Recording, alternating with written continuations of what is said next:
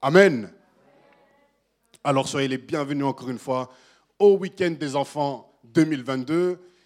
C'est le mois de juillet qui a commencé, le 1er juillet qui a commencé. Nous rendons grâce à Dieu parce que nous arrivons euh, dans ce nouveau mois. Il y a déjà six mois de l'année qui sont passés. Et nous voulons donner un tonnerre d'applaudissements à notre Dieu parce que jusqu'ici, il nous a accompagnés.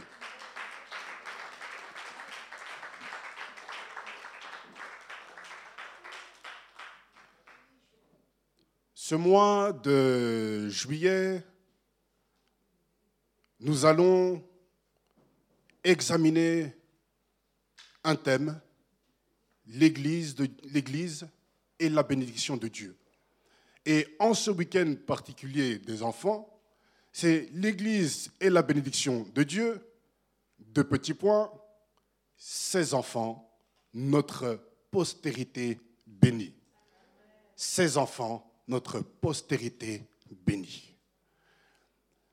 Et comme euh, passage de base, comme passage de référence que nous avons, c'est euh, Acte chapitre 3, verset 25. Acte chapitre 3, verset 25. Alors, pardon la régie, je ne vous l'avais pas donné celui-là. Vous êtes les fils des prophètes et de l'alliance que Dieu a traitée avec nos pères. Nous pouvons aller jusqu'au verset 26.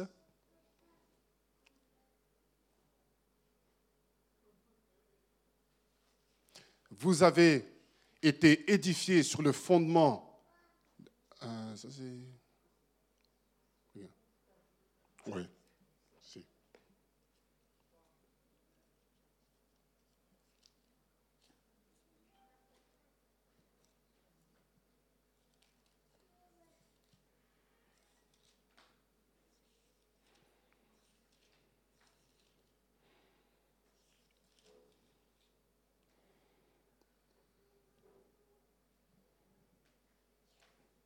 Voilà.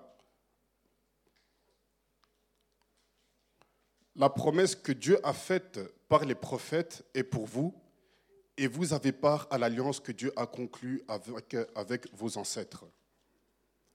Quand il a dit à Abraham, je bénirai toutes les familles de la terre à travers tes descendants, ainsi Dieu a fait apparaître son serviteur pour vous d'abord. Il l'a envoyé pour vous bénir en détournant chacun d'entre vous de ses mauvaises actions. Dans le verset 25, c'est dans le verset 25 qui dit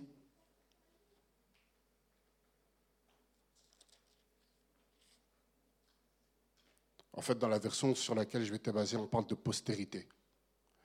Et en fait, la postérité, est-ce que les enfants, parce que c'est le week-end des enfants quand même, donc on va s'adresser aux enfants. Les enfants, est-ce que quelqu'un peut me dire ce que c'est que la postérité?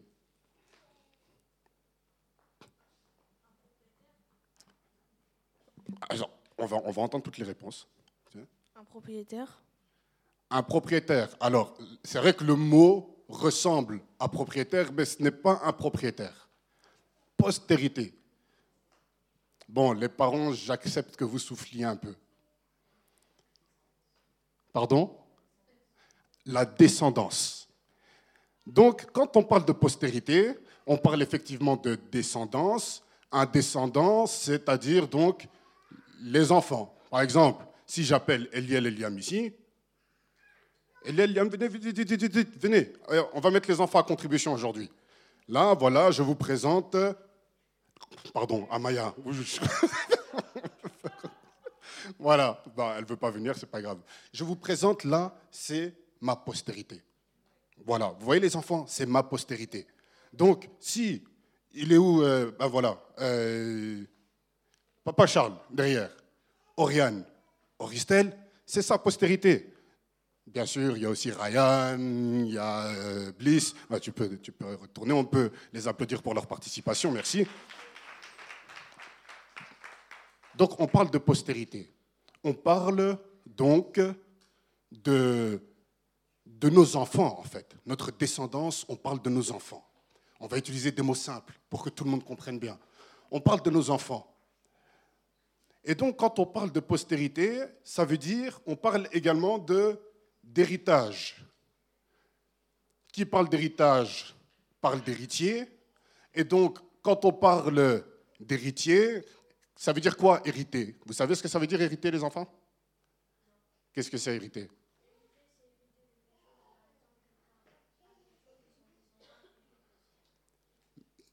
D'accord, ils héritent de ça, mais c'est quoi exactement?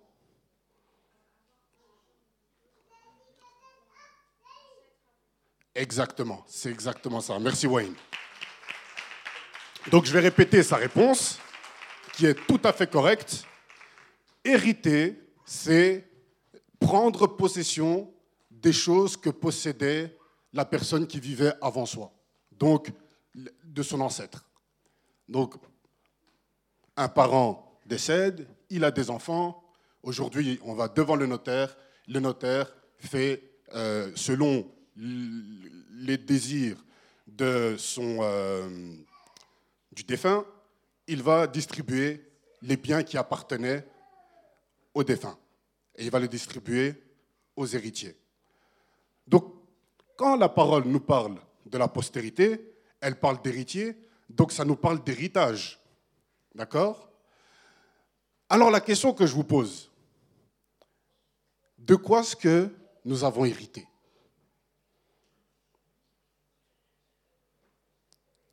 De quel héritage parle la Bible, Bieliel De Jésus. Ok, bon élément de réponse, d'accord Mais encore Oui.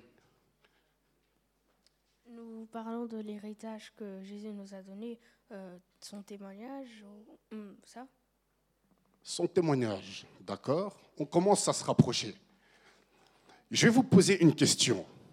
Parce qu'aujourd'hui, on va participer avec les enfants. Euh, si vous avez devant vous un groupe d'élèves, vous appelez ça comment? Une classe. Très bien, une classe. Très très bien. Si vous avez devant vous un groupe de vaches, vous appelez ça comment? Bon, ah ben, Noah. Troupeau. Oh, super. Et vous, vous avez lu mes notes, c'est pas possible. Alors, si. Alors, on a dit. Euh, par exemple, Oriane, toi, tu fais du volet. Ok. Tu es une volleyeuse. Et tu es avec d'autres volleyeuses. Notamment, enfin, je ne vais pas utiliser le mot, sinon je te donne la réponse si je te vois avec les, volleyeuses de ton club et de ta catégorie, ça, s'appelle comment? Une équipe? Vous avez vraiment lu mes notes, c'est pas possible. Donc, on a un troupeau pour des vaches, on a une classe pour des élèves, et qu'est-ce qu'on a d'autre? Une équipe pour les volleyeuses. Très bien. Alors, moi, j'ai une question. Comment on appelle un groupe de personnes qui ont pour caractéristique commune, donc ils ont comme point commun, je vais utiliser, ma femme me regarde avec mes mots sortis tout droit du dictionnaire. donc, qu'est-ce qu'il y a comme point commun? Ça va, point commun? Ça va Donc, qu'est-ce qu'il y a comme point commun entre toutes les personnes qui croient en Jésus? Perle. Perle, hein Je confonds toujours entre perle et. C'est... Pardon. Pardon, je ne recommencerai plus. Ce sont les enfants de Dieu? Très bien, mais il y a autre chose encore, il y a un mot que je vais entendre. Une famille? Euh, élément de réponse, très bien. La foi? Ah, Allez, aidez-moi. La question, qu'est-ce qu'il y a comme point commun entre tous ceux qui croient en Jésus?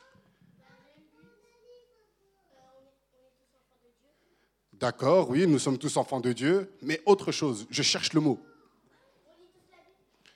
Ça fait partie des choses qu'on doit faire.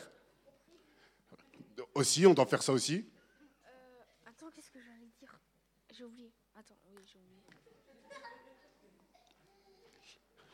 Euh, alors, ok, on est chrétien, mais quoi d'autre? Alors, les parents, vous voulez souffler? Non? Ah, Là, tu brûles. Ok, on va tous les dimanches à l'église, d'accord. Mais si... Là, tu commences à t'éloigner, mais bon, même si c'est... Tu l'as dit, Ça fait partie des choses que l'on fait, oui. Ok, on va à l'église, allez, c'est quand même sorti deux fois. Exactement, ça fait trois fois que ça sort. Oui, Soliane? En fait, c'est très très bien. Mais en fait, la, la réponse, nous sommes... Pardon? Même les, parents, c'est compliqué. Hein Et le corps de Christ, c'est quoi?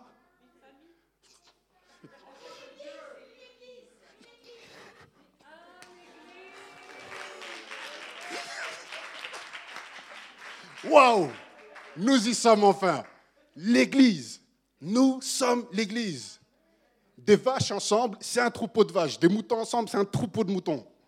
Euh, des, enfants ensemble avec le cartable sur le dos, ce sont des élèves, c'est une, enfin, une classe. Des chrétiens ensemble, des personnes qui croient que Jésus-Christ est le Fils de Dieu, qu'il est venu sur terre, qu'il a, il a fait des miracles, qu'il est monté à la croix, qu'il a donné sa vie pour moi, et qu'il est monté, qu'il est, est mort, il est ressuscité, il est monté au ciel. Des personnes qui croient ça, ce sont des chrétiens. Et l'ensemble de toutes ces personnes, c'est l'Église. C'est vrai qu'on a tendance à penser que euh, les enfants, ah, Noah, euh, Nathan, pardon, c'est Nathan, hein. Oui, hein. Alors, quand maman te dit on va à l'église, qu'est-ce que tu vois?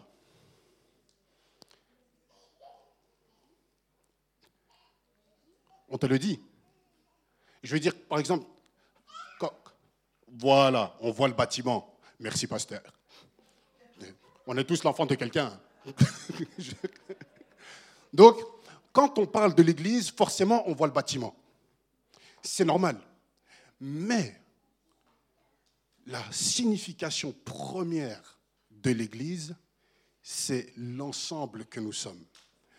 Et aujourd'hui, ce que nous allons voir ensemble et ce que je veux que vous reteniez comme vérité centrale aujourd'hui. Donc si, vous, si vous, vous devez oublier tout ce que je vais dire aujourd'hui, retenez que l'Église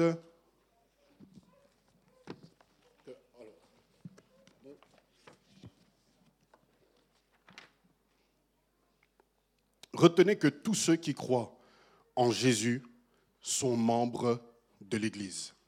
C'est ce qu'il faut retenir. Et vous allez comprendre que pour la suite du week-end, je voudrais que l'on garde ça en tête. Parce qu'effectivement, le thème de notre année, c'est la bénédiction illimitée, abondante, débordante. Et dans notre texte de base, qui est Éphésiens chapitre 1, des versets 3 à 16, si je ne me trompe pas, chapitre 1, verset 3 à 16. Donc, si vous regardez là, on dit que la bénédiction, premièrement, elle est spirituelle. Et elle est obtenue en Jésus-Christ. Et je tiens à le rappeler et j'insiste parce que c'est vrai que très souvent, la manière dont ça nous a été présenté, et j'ai grandi, moi, avec, euh, jusqu'à ce que cette parole nous soit enseignée, j'ai grandi avec cette idée, on faisait toujours le parallèle entre bénédiction, euh, argent, prospérité. Ça n'a rien à voir. Ça n'a rien à voir. Je veux dire, ça peut, euh, comment dire, évidemment, la, prospérité, la, la, richesse peuvent être des signes extérieurs de la bénédiction, mais quelqu'un qui a les poches vides peut être tout autant béni que celui qui a les poches pleines. Amen. Alors, ce que l'on veut comprendre aujourd'hui, c'est d'abord cette notion d'Église. Qu'est-ce que c'est que l'Église? Parce que si nous parlons de bénédiction depuis le début de l'année et qu'aujourd'hui, pendant ce mois, nous allons nous intéresser à l'Église et la bénédiction de Dieu, nous voulons rappeler, comprendre ce qu'est l'Église. Et nous allons le faire, nous allons le faire, ben, bien, entendu, au moyen de la parole de Dieu. Et nous allons euh, voir que, euh, en tout cas, quatre images qui sont utilisées pour définir l'Église euh, de Jésus-Christ. Alors c'est bien, parce qu'en vous écoutant, sans le vouloir, vous avez déjà donné des éléments de réponse. Alors la première image que nous allons voir, nous allons lire dans Romains chapitre 12, versets 4 et 5. Alors les enfants, vous êtes prêts? Parce que alors on va lire ensemble. Enfin, moi je vais lire et vous allez essayer déjà de réfléchir, trouver quelle est l'image ici que l'on utilise pour définir l'Église. Vous êtes prêts? J'ai pas encore lu. Alors, nous lisons dans Romains chapitre 12, les versets 4 et 5. En effet, dans notre corps, il y a plusieurs parties. Et elles ne font pas toutes la même chose. De même, nous qui sommes plusieurs, nous formons tous ensemble un seul corps en étant unis au Christ. Et nous sommes tous unis les uns aux autres, chacun à sa place, comme les parties d'un même corps. Alors, les enfants, quelle est la première image que l'on utilise ici pour parler de l'Église? Bon, vous avez déjà parlé quand même pourquoi?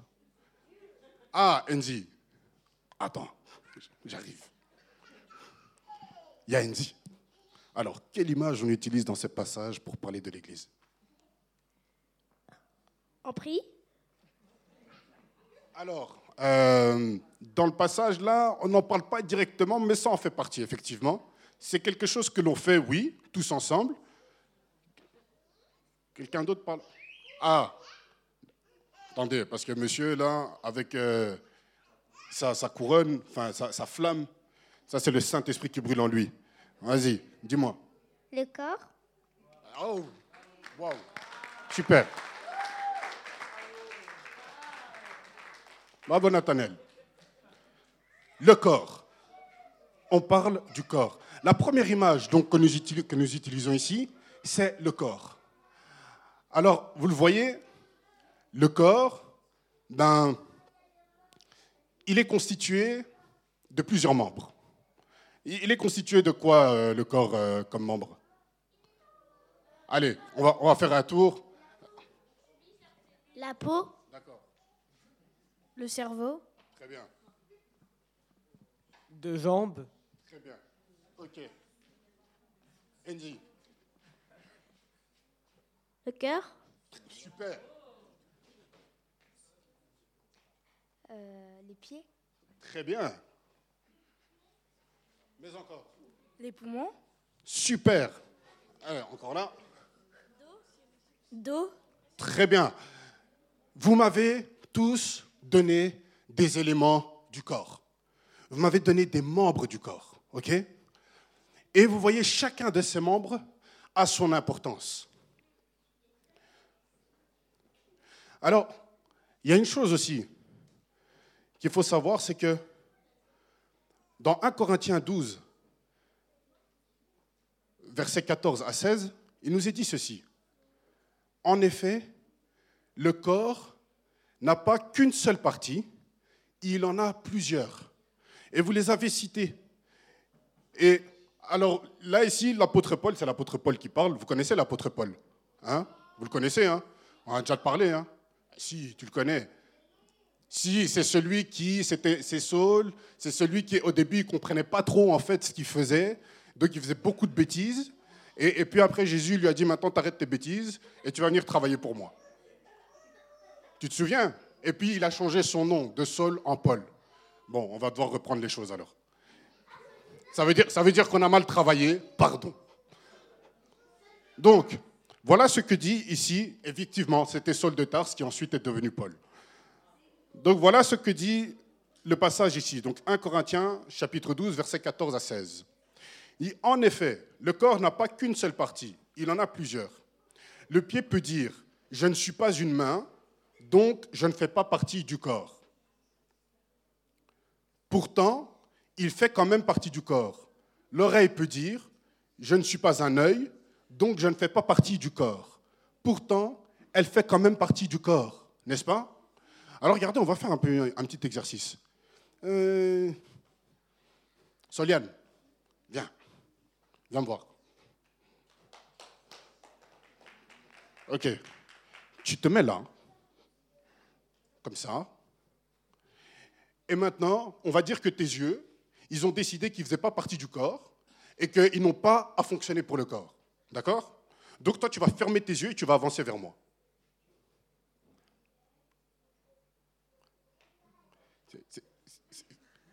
C'est difficile, hein C'est difficile. Hein et maintenant, vas-y, recommence maintenant. Parce que vous avez vu comment elle a, avancé sans assurance quand même. Hein elle n'était pas très sûre. Hein Donc euh, maintenant, tu avances vers moi, mais les yeux bien ouverts. Tu reviens vers moi? Reviens. Là, elle est hésitante parce qu'elle ne comprend pas trop ce qui se passe.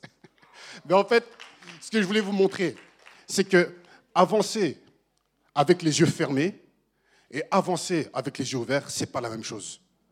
Donc, chaque élément du corps, bien sûr, les yeux ne sont pas les mains, mais euh, on a besoin des yeux pour savoir ce que les mains vont attraper, n'est-ce pas? Et quand les mains veulent aller chercher quelque chose qui se trouve euh, à l'autre bout là-bas, bah, par exemple, demandez à mon BA là maintenant, dont les pions ont décidé d'arrêter de fonctionner. Hein? C'est comment? C'est pas chouette, hein? Et donc les pions ont décidé que voilà, ils font la grève parce qu'ils sont payés au SMIC et qu'ils veulent une augmentation. Et donc, euh, voilà, depuis, elle est là comme ça. Donc, euh, elle attend. Il y a des pourparlers en ce moment entre la CGT et la je ne sais pas quoi. Et peut-être qu'un jour, ses pieds vont se remettre maintenant. Et puis, ils vont décider, allez, on se remet, on se remet au boulot. Et c'est comme ça. Dans le corps, chaque partie a son importance. Et donc, l'apôtre Paul dit, pourtant, elle fait quand même partie du corps. Donc, tout ce qui se trouve dans notre corps a son importance. Alors,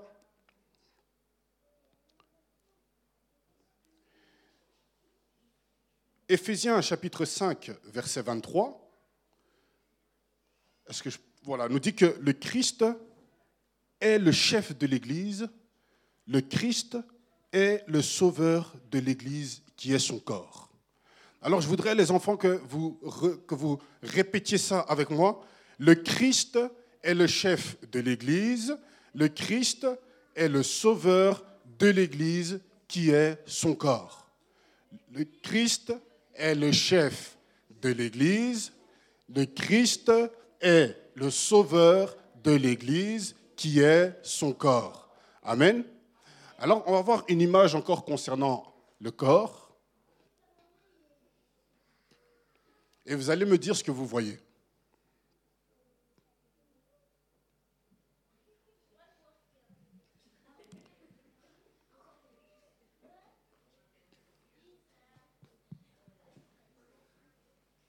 C'est la troisième.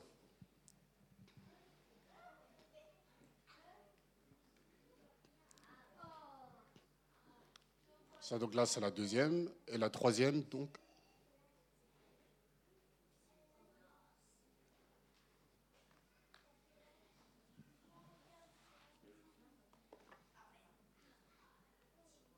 Voilà. Alors, merci beaucoup. Les enfants, qu'est-ce que vous voyez? Ah, ah, Et vous, vous savez quel est le fonctionnement? Alors là, comme on a identifié le cerveau, je voudrais qu'on repasse maintenant à la deuxième image, s'il vous plaît. Et vous allez comprendre. Vous avez vu le cerveau, il sert à quoi le cerveau? Et quoi d'autre? Pardon? À bouger le corps. Pourquoi?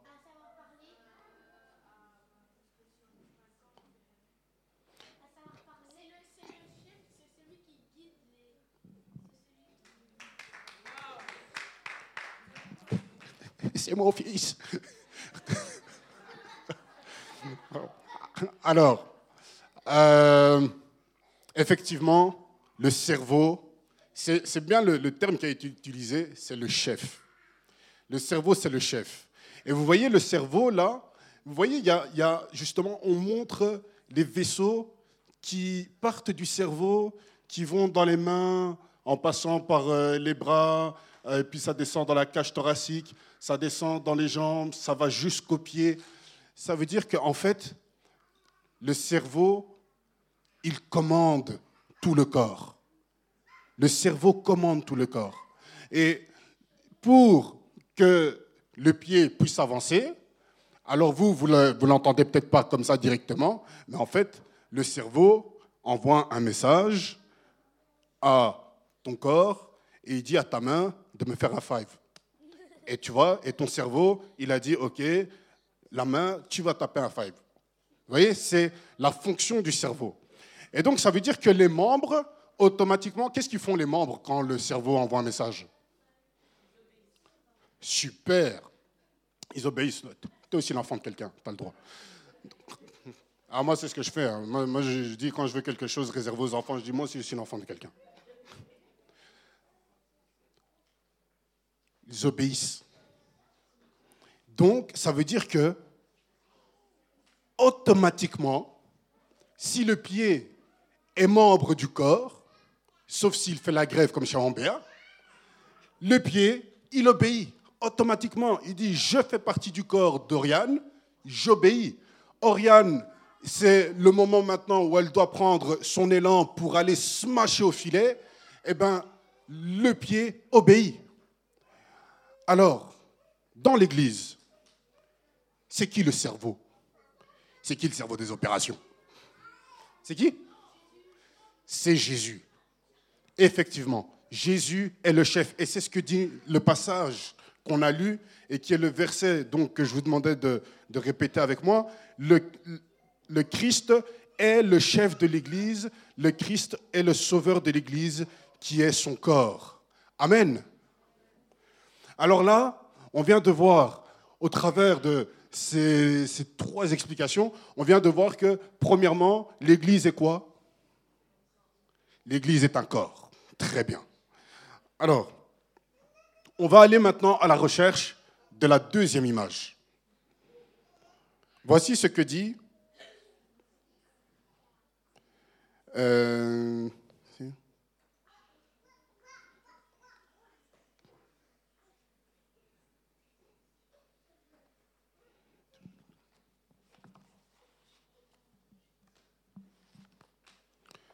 Voici ce que nous dit Apocalypse chapitre 19, verset 7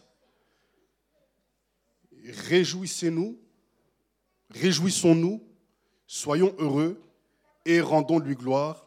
En effet, c'est maintenant le mariage de l'agneau. Celle qu'il a choisie, pour lui, s'est faite belle. Celle qu'il a choisie, pour lui, s'est faite belle. En fait, ici, je pense que là, les, adultes vont, les parents vont devoir vous aider. Quelle est l'image que l'on donne ici à l'Église?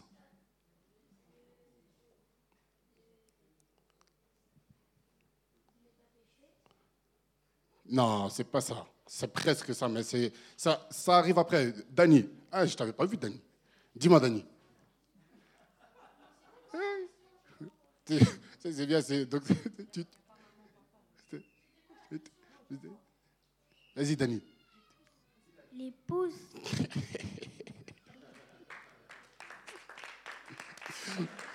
Voilà, donc pasteur Dany a parlé. Et pasteur Dany a dit que c'est l'épouse. Effectivement, ici, nous parlons de l'épouse. L'épouse. Alors, on a une image là. Ah, pardon? L'épouse et On parle de l'image de l'Église. Oui. L'Église, l'épouse. Oui. Voilà, merci. merci. Donc, l'Église l'épouse. Alors, c'est quoi l'image là Les enfants, c'est qui? Des, gens qui se marient, n'est-ce pas? Et donc, quand on voit cette image là, on pense à quoi?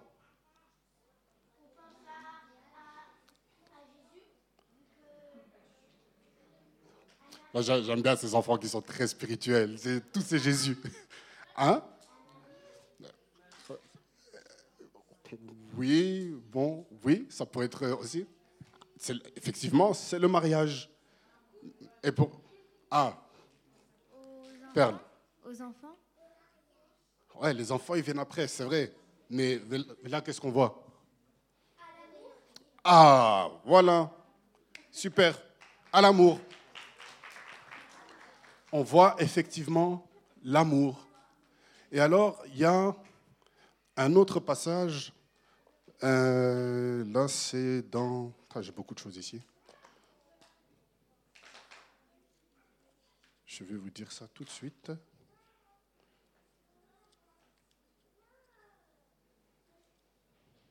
C'est dans Éphésiens 5.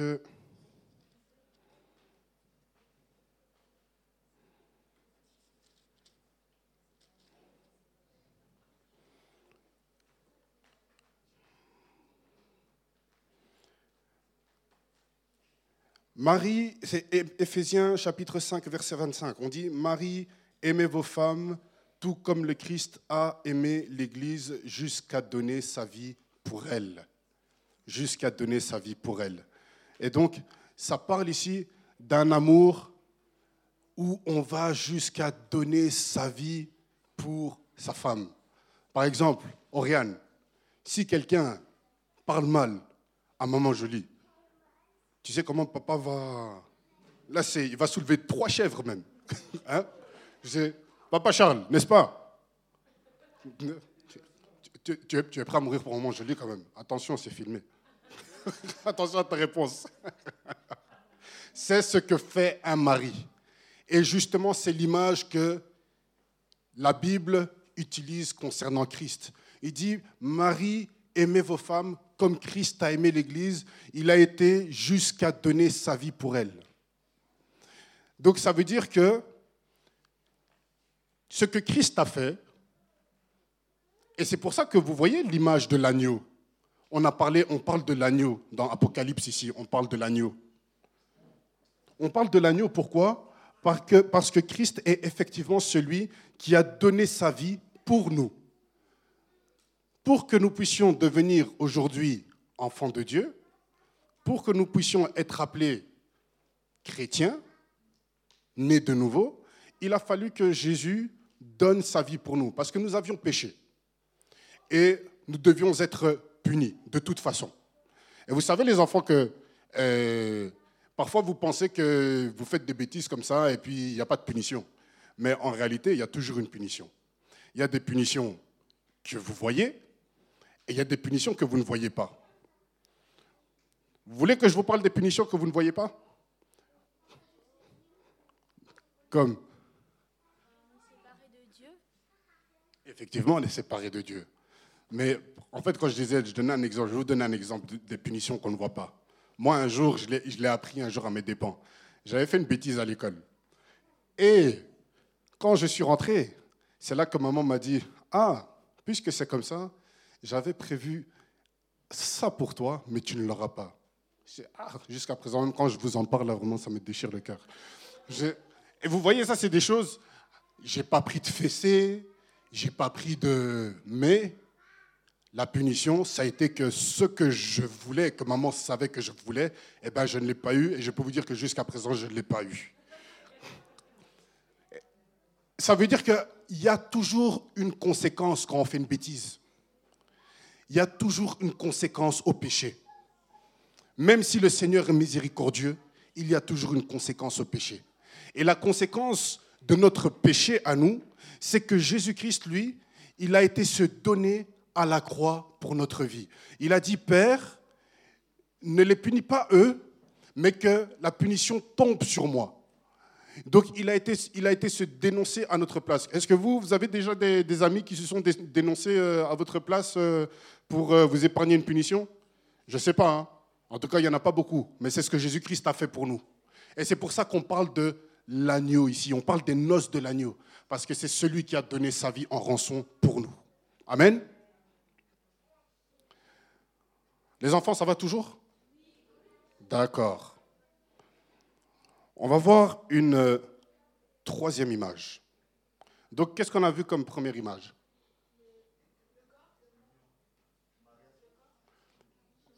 La, première, image, c'est le corps, effectivement. Et la deuxième image Alors, ah non, pardon, je précise, la première image de l'Église. Hein. Donc la première image de l'Église qu'on a, c'est le corps et le cerveau, ça, représentait, ça représente Jésus qui est le chef. Maintenant, la deuxième image de l'Église que l'on a vue là, c'est l'épouse. L'Église, c'est l'épouse. D'accord? C'est l'épouse. On a pris l'image là du mariage. L'Église, c'est effectivement c'est l'épouse.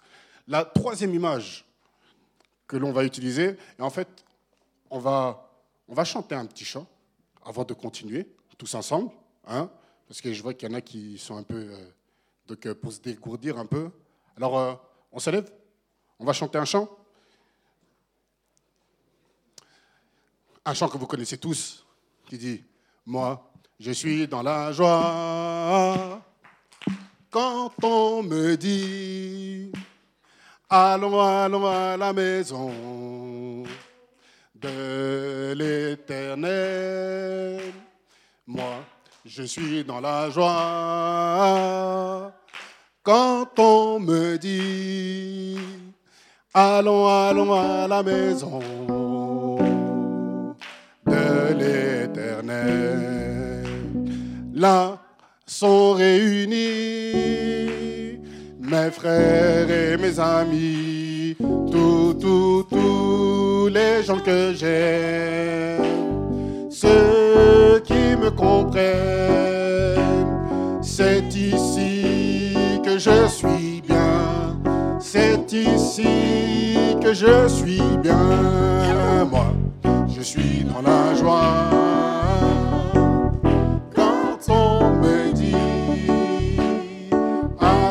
allons à la maison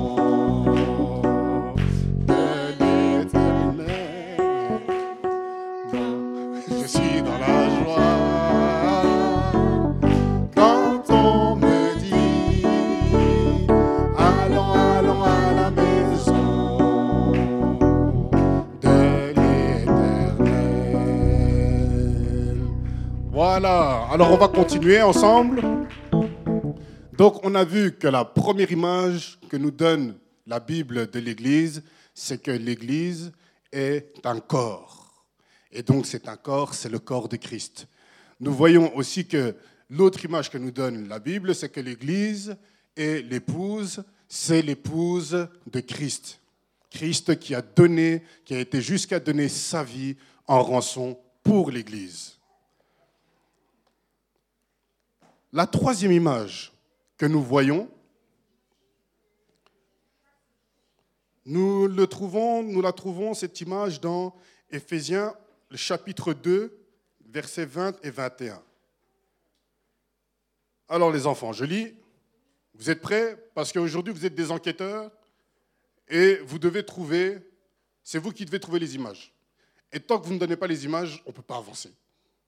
Et si on n'avance pas, on ne terminera pas. Vous êtes devenus la maison qui a pour fondation les apôtres et les prophètes. La pierre principale, c'est le Christ. Jésus lui-même, c'est en union avec le Christ que toutes les pierres de la maison tiennent ensemble. Et cette maison s'agrandit pour former un temple saint dans le Seigneur.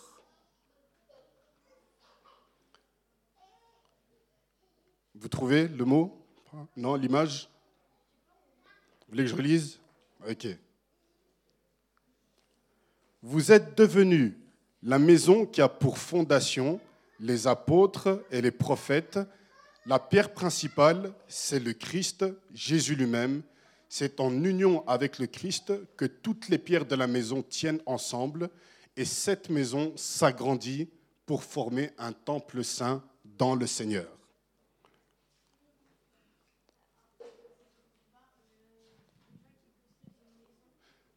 On parle des gens qui construisent une maison.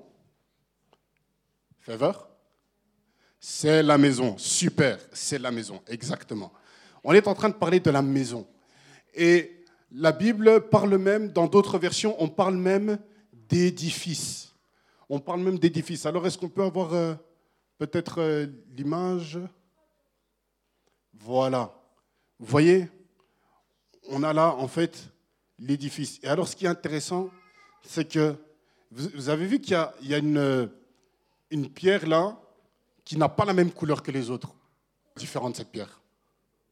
Enzi. Pourquoi elle est différente cette pierre? Enzi. Hein? Attends, attends.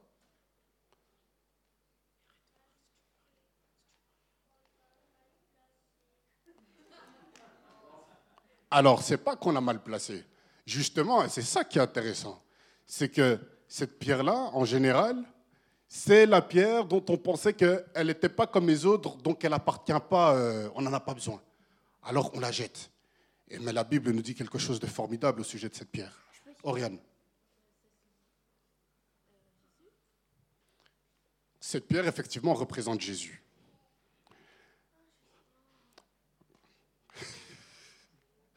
Dites-moi. Ça représente Jésus parce que c'est la seule qui est comme ça.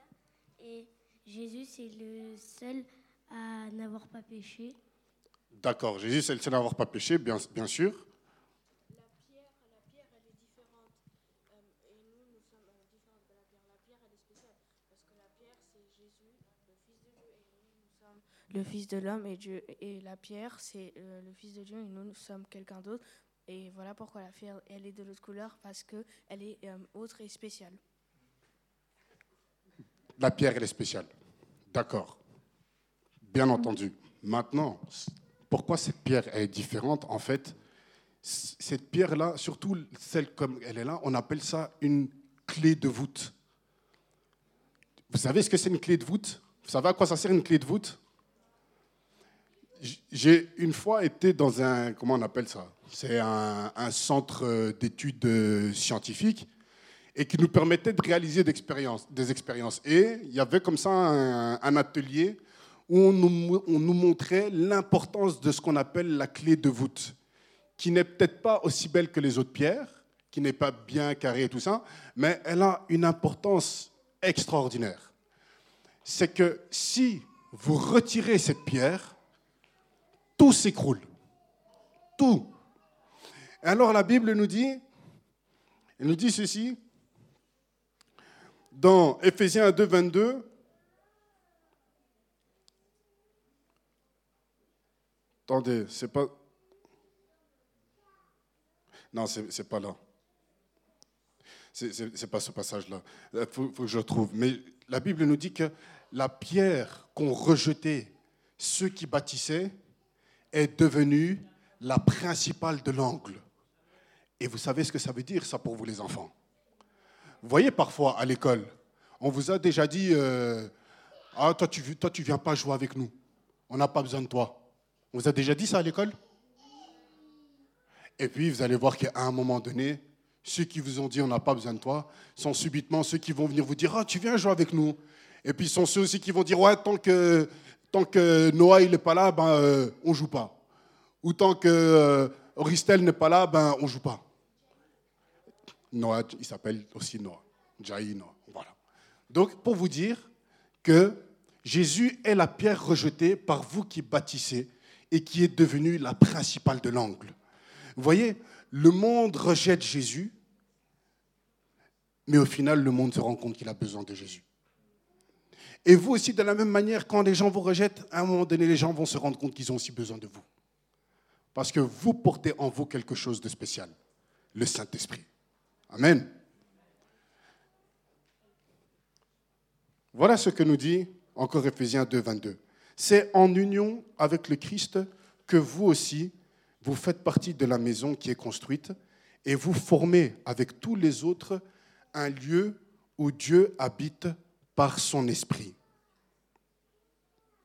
On parle ici de l'Église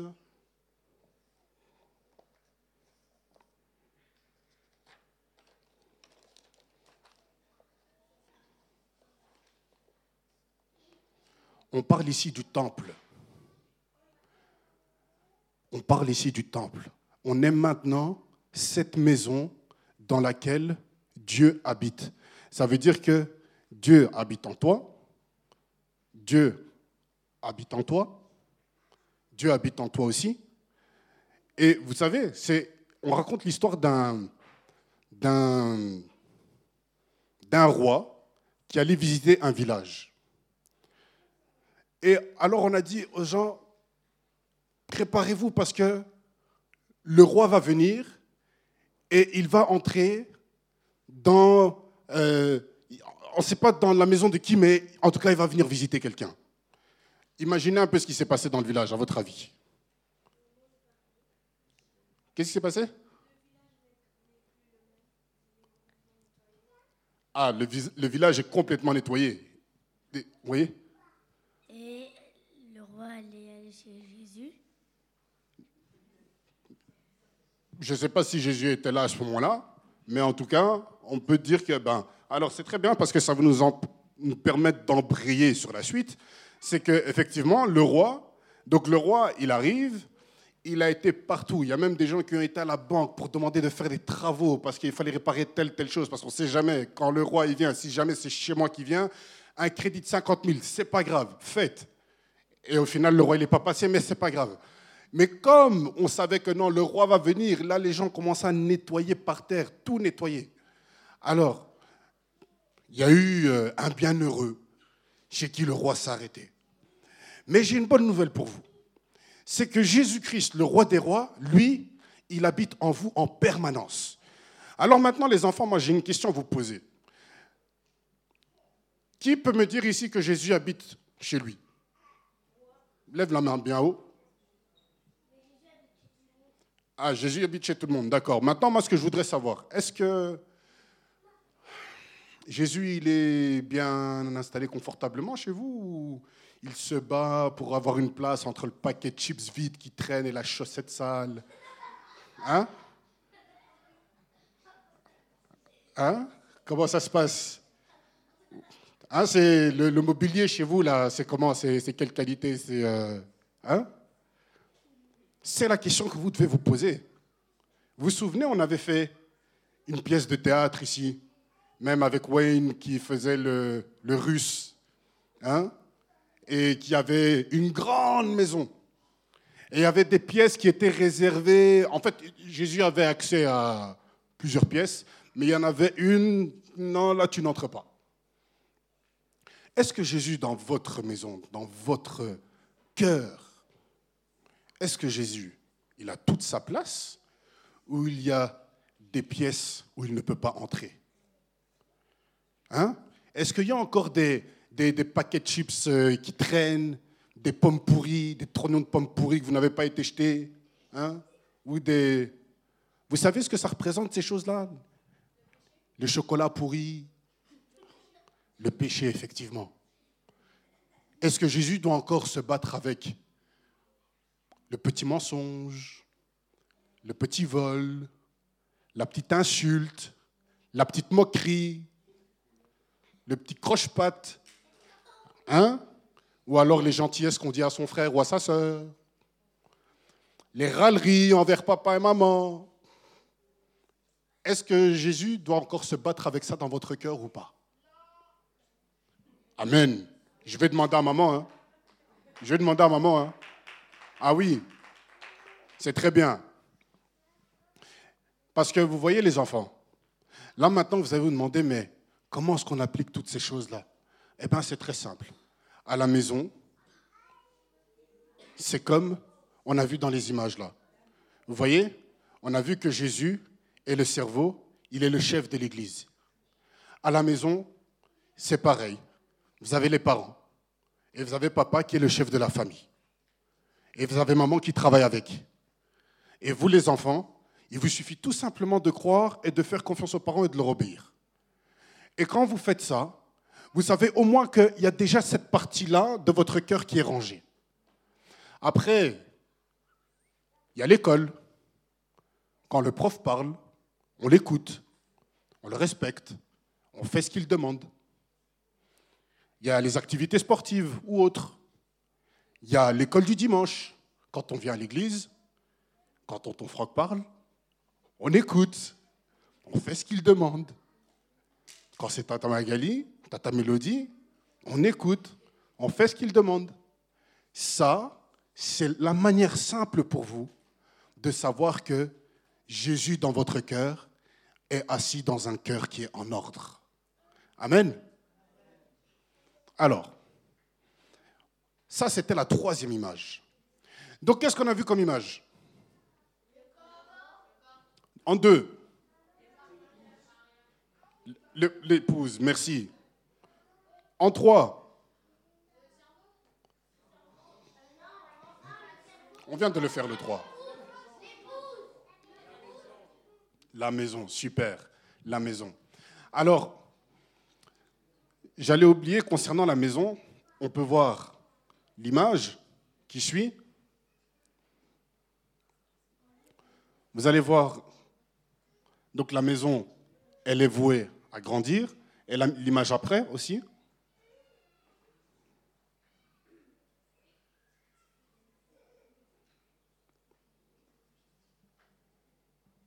Euh, on peut revenir un, pas en arrière, je pense.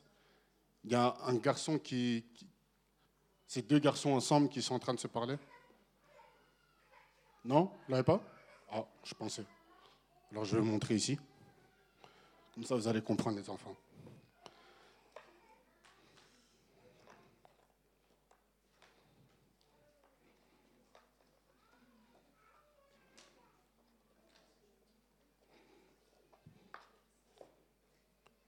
Qu'est-ce qui se passe là, à votre avis? Vous êtes sûr qu'ils se battent? Ils n'ont pas l'air. Voilà, il est en train de lui parler. Et ça, c'est ce que... Parce qu'en fait, il y a un autre mot qu'on utilise, c'est un l'édifice. Et l'édifice, il est appelé à grandir. Et comment est-ce qu'on le fait grandir? C'est en partageant aussi avec les autres la parole qu'on a reçue. Et donc, ça parle d'évangélisation. Vous vous souvenez, un jour, je suis venu, je vous ai dit Evangelion, et vous avez commencé à rigoler. Hein? Evangelion, en fait, évangile, ça veut tout simplement dire, c'est en grec, Evangelion, ça veut dire bonne nouvelle. Bonne nouvelle.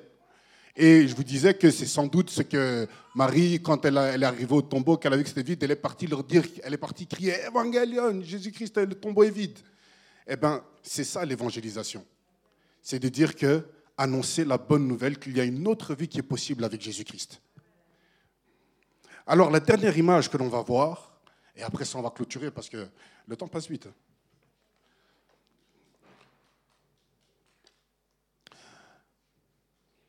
Je vous lis le dernier passage.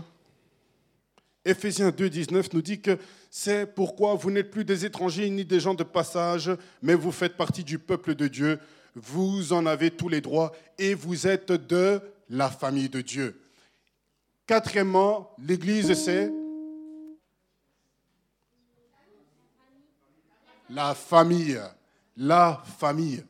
Et c'est ça qui est magnifique, c'est que peu importe, regardez un peu, euh, ah on montre comme ça, mais ici, vous voyez, il y a un garçon, je pense, qui doit être euh, d'Amérique latine ou, indien, euh, il y a une petite fille asiatique, il y a une petite fille qui est européenne ou américaine, je ne sais pas. Puis il y a un garçon qui vient d'Afrique. Et ça, ce sont quatre enfants qui peut-être ne se connaissent pas, mais qui ont, qui ont comme point commun de faire partie de la famille de Christ. Et c'est ça qui est génial, c'est que quand on donne sa vie à Jésus, eh ben, on a des frères et sœurs partout. Partout où on va dans le monde, on est bien accueilli. Moi, je me souviens, euh, Magali là, elle pourra vous dire, on était parti euh, en vacances euh, dans, en Amérique euh, du Sud, c'était en Guyane, et à un endroit où on ne connaissait personne. Mais c'était dimanche.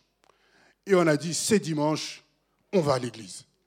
Et là, vous savez, ce qui est drôle, c'est qu'on est parti à l'église.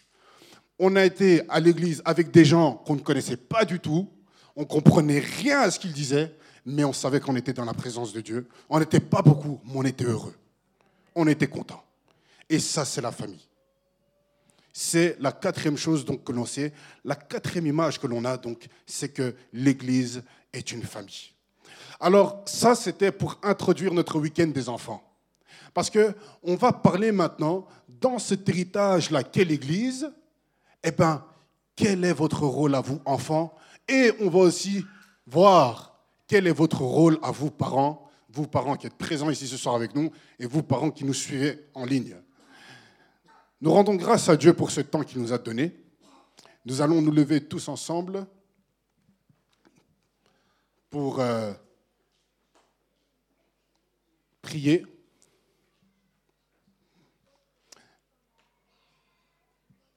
Avant ça, vu qu'on a parlé de temple, on va chanter un chant, les enfants.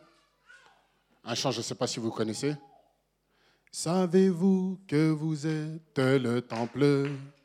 Savez-vous que vous êtes le temple? Savez-vous que vous êtes le temple? Vous êtes le temple du Saint-Esprit. Oui, je sais, oui, je sais, je suis le temple. Oui, je sais, oui, je sais, je suis le temple.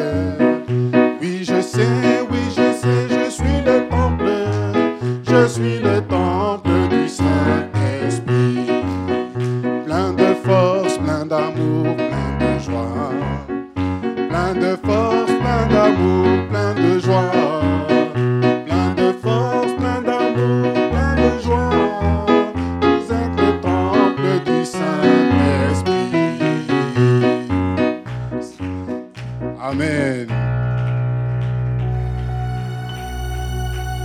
Alors vous voyez, on a parlé de, de ce qu'est l'Église. Et on a commencé en disant que l'Église, c'est l'ensemble de tous ceux qui croient en Jésus-Christ. C'est l'ensemble de tous ceux qui ont accepté Jésus-Christ comme leur Seigneur, comme leur Sauveur. Alors, est-ce qu'il y a ici quelqu'un qui, dans sa vie, se rend compte qu'en fait, il n'a jamais accepté Jésus-Christ comme son Seigneur et son Sauveur et se dit, moi aussi, je veux faire partie du corps de Christ. Moi aussi, je veux être un pied, un doigt. Moi aussi, je veux être un œil, une oreille. Ou alors, quelqu'un qui se dit, moi aussi, je veux être le temple du Saint-Esprit. Moi aussi, je veux que Christ vienne habiter en moi. Ou quelqu'un qui se dit, moi aussi, je veux être prêt pour le jour où le Seigneur viendra rechercher son Église. Je veux me préparer, me faire belle, comme l'épouse se fait belle pour son mari. Ou je veux tout simplement faire partie de la famille de Dieu. Si ce soir, tu es dans cette position-là où tu, tu te rends compte que tu ne t'es jamais donné au Seigneur et tu veux maintenant l'accepter comme ton sauveur, comme ton Seigneur, alors on va fermer les yeux et euh, je vais vous inviter juste à vous avancer. On va prier ensemble.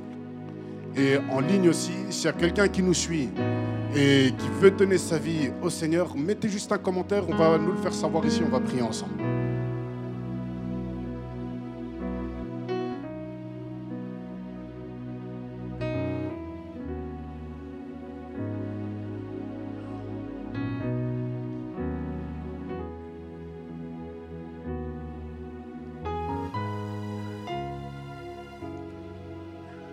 Seigneur notre Dieu, nous voulons te dire merci.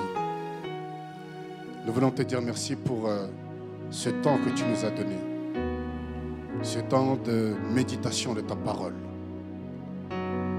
Merci parce que tu nous as donné l'Église. Jésus, tu nous as donné l'Église en héritage. C'est ce que tu nous as légué. Tu nous as légué ce bien précieux. Tu nous as bénis au travers de l'Église. L'Église est pour nous une protection, une forteresse. Elle est pour nous un parapluie. Merci Seigneur parce que tu as fait de nous l'Église et tu continues de travailler au travers, à, travers, à travers nous pour que cette Église continue de croître et qu'elle continue d'avancer. Seigneur, merci pour ces enfants qui sont là ce soir parce qu'ils sont l'Église. Ils ne sont pas juste une addition, tu as un projet merveilleux pour leur vie. Éternel notre Dieu, nous voulons te confier tout le restant de ce programme. Que ce que tu as commencé ce soir, eh bien que cela travaille en nous et que cela aboutisse à l'accomplissement de ton plan pour la vie de chacun d'entre nous. En ton nom, Seigneur, nous avons ainsi prié. Amen. Amen.